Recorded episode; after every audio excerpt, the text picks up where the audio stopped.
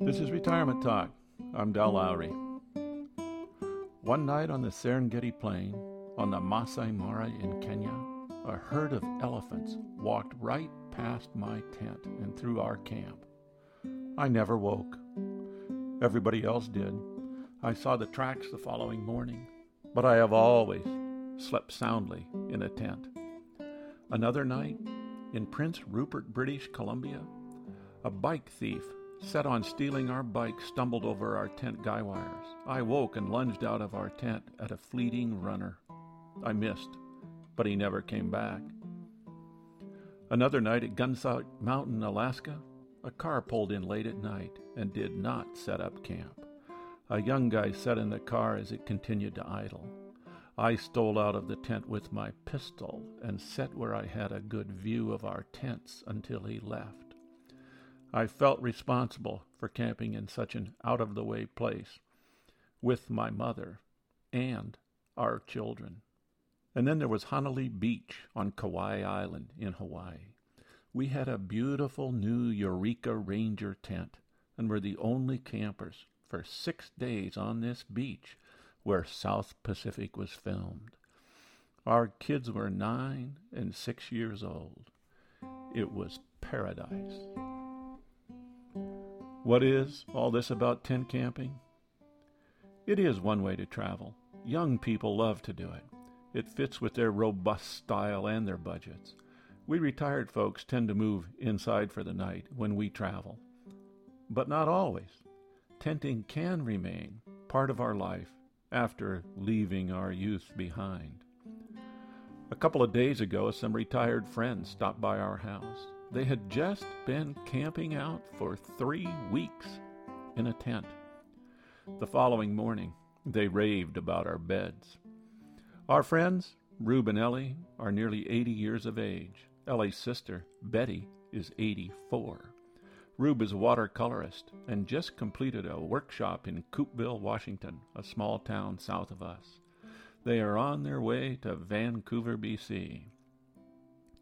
They left Ruidoso, New Mexico, three weeks ago. They stayed in tents the entire trip. When I asked them how it was going, the response was, We've been having a blast. Rube and Ellie have cots they sleep on. Betty uses a pad on the ground. They cook their own meals and carry yard chairs to sit in while they play Scrabble around the campfire. They try to stay in state or county parks, and if possible, where there are showers. Up at dawn and go to bed when it gets dark, Betty says. You could have a lantern and read after dark, but we just go to sleep. They didn't mention any negatives about tent camping. It reminds me of another acquaintance I have who is in her mid 70s and tent camps wherever she goes. She even goes in winter. I love to wake up in the morning with snow all over the ground, she says. It's just so quiet and beautiful. Sometimes she camps alone. We have something else in common with our friends. They are bikers. Betty, age 84, just completed a 300 plus mile ride across Michigan in six days. I do it every year, she says. Are you the oldest one? I ask. I remember when I wasn't, but I am now, she laughingly replies. Then we launched into stories about other great bike rides they have done. They biked down the Danube for two weeks. It was an elder hostel trip, and just fantastic, they said. Germany, Austria, the river, and beautiful bike trails.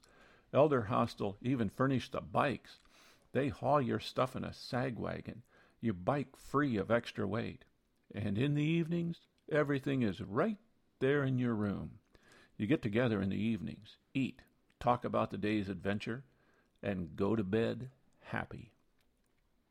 They went on. Then there's the big ride in Australia. 2,500 people, maybe 500 outsiders and 2,000 Australians. Once again, everything is carried for you.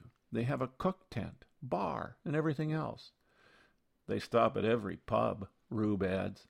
Seems like there are about a hundred bikes around each one, no matter what time of day it is. He said, We've done that ride twice. We've biked cruised in the Caribbean five times. You only unpack once, Ellie offered. Every day you bike a different island. They always stop for lunch, where you can interact with local people, eat, bike, or snorkel, and then take part in all the luxury of shipboard stuff great food and entertainment. They have left from Puerto Rico four times and once from New York. They're all very affordable, Ellie said. We figure if you can go for $100 a day, that's a good deal. They feed you well. We never go away from an elder hostel hungry. And I've done 30 of them, added Betty. One of the best biking stories was one about biking in Mount McKinley in 1956. They used three-speed bikes from Sears and Roebuck. They put them on the train in Fairbanks. And when they got to the park, they biked in. It rained so hard that the bridges all washed out. The road was gravel, and they had to ford all of the streams, carrying their bikes. Hardly anyone was in the park. The following year, they took an old van on the train and took it into the park. There were seven in the car. They had seventeen flat tires. Those were the days when you took the tire off, patched the tube, and pumped it up again they developed a flat tire routine that was perfect. Ellie went on. We found an old army barracks that was abandoned. They had left some old cots. They just had springs on them. We used them. Around midnight, I got up to go to the outhouse and saw just the top of McKinley illuminated by the moon. We had been in the park for a week and had never seen the mountain. It was always covered with clouds. I woke everyone. The clouds continued to part, and the entire mountain was lit up. Then perhaps 10,000 caribou came into view, massive herds. It was just a, an amazing sight. Rube walked down and mixed right into the herd with no problem. Quite a night, she said. Camping and biking, the memories and stories they produce are priceless, and they don't have to end with retirement. This is Retirement Talk with something to think about. If you have questions, comments, or suggestions, contact me, Dell, at retirementtalk.org.